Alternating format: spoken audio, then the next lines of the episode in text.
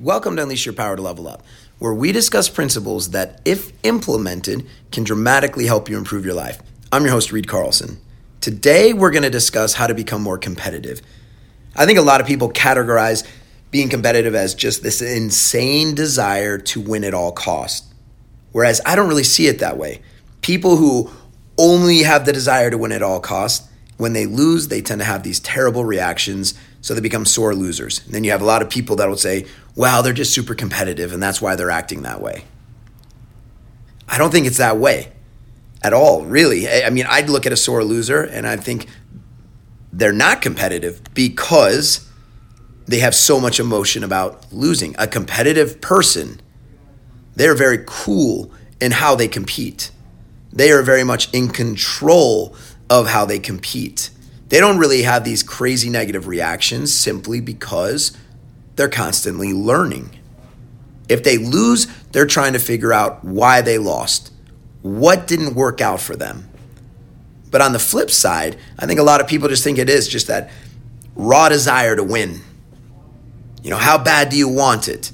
I've met a lot of people and I've coached teams and who said they wanted it at all costs and they constantly lose. It is not about just wanting it. Yes, the wanting will give you some drive in order to act accordingly.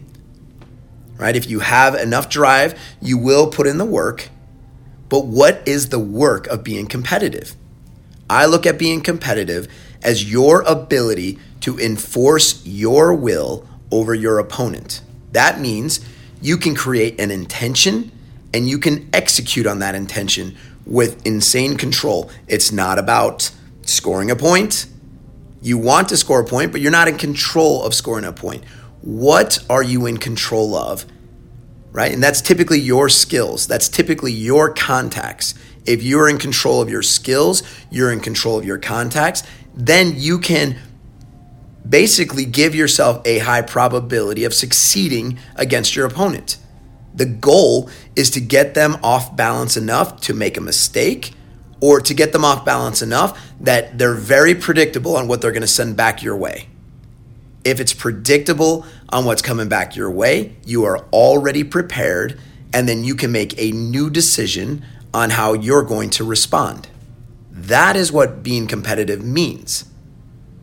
Is a series of decisions that if you can execute on them, just keeps your opponent off balance all the time and gets them out of control and puts you in control of the situation. So I want you to think about that. When you are trying to be competitive, are you just drumming up a ton of emotion, saying, I want to win so bad and I'll do whatever it takes? Or are you thinking through it? Are you coming up with decisions and are you making decisions that allow you to get your opponent off balance. It doesn't matter what their strengths are, it doesn't matter what their weaknesses are. What you need to do is make sure you keep them off balance. A lot of times, we assume that if we just do these very specific things, it will all work out. But remember, we're not in control of our competition. We are only in control of ourselves. So, what are you doing to be in control to make it harder for your competition. And here's the thing if something doesn't work, the ultimate competitor is learning. They're figuring things out. That didn't work, I'm gonna try this. And if that doesn't work out, I'm gonna try this. And if that doesn't work out, I'm gonna try this. But in each attempt, you are in control. You've set an intention and you're executing on that. So I guess here's one of the things that you have to understand about being a competitor you have to develop enough skill that you have control over that skill. Competitors are the ultimate self developers, are the ultimate preparers of what's coming their way.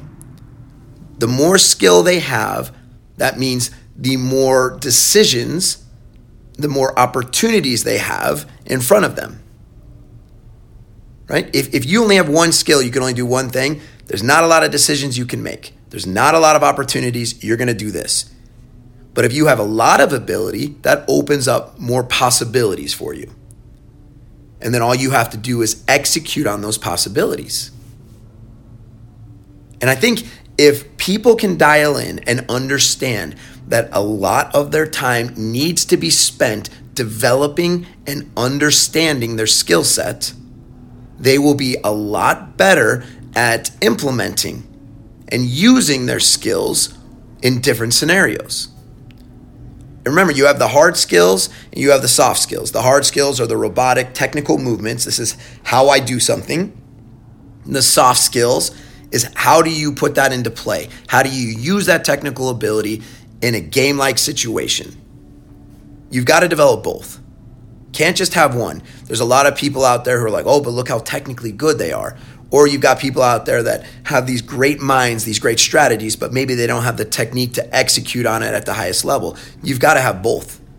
You've got to spend a lot of time developing and understanding your abilities, and then you've got to make a ton of decisions using them in execution. That will let you know what you are capable of, what you can do. Now, can you use that against your competition to get them off balance? That is enforcing your will over your competition. That is what will get you the leg up when you desperately have this desire to succeed against your competition. Now, if you don't have this current mindset and you're just one of those people that really want to win and you react emotionally when you don't, you're missing the point. You're not competitive, you're emotional. Competitive people make decisions, execute on those decisions to get their opponent off balance, to either force them to make a mistake or to have predictability on what's coming back to you.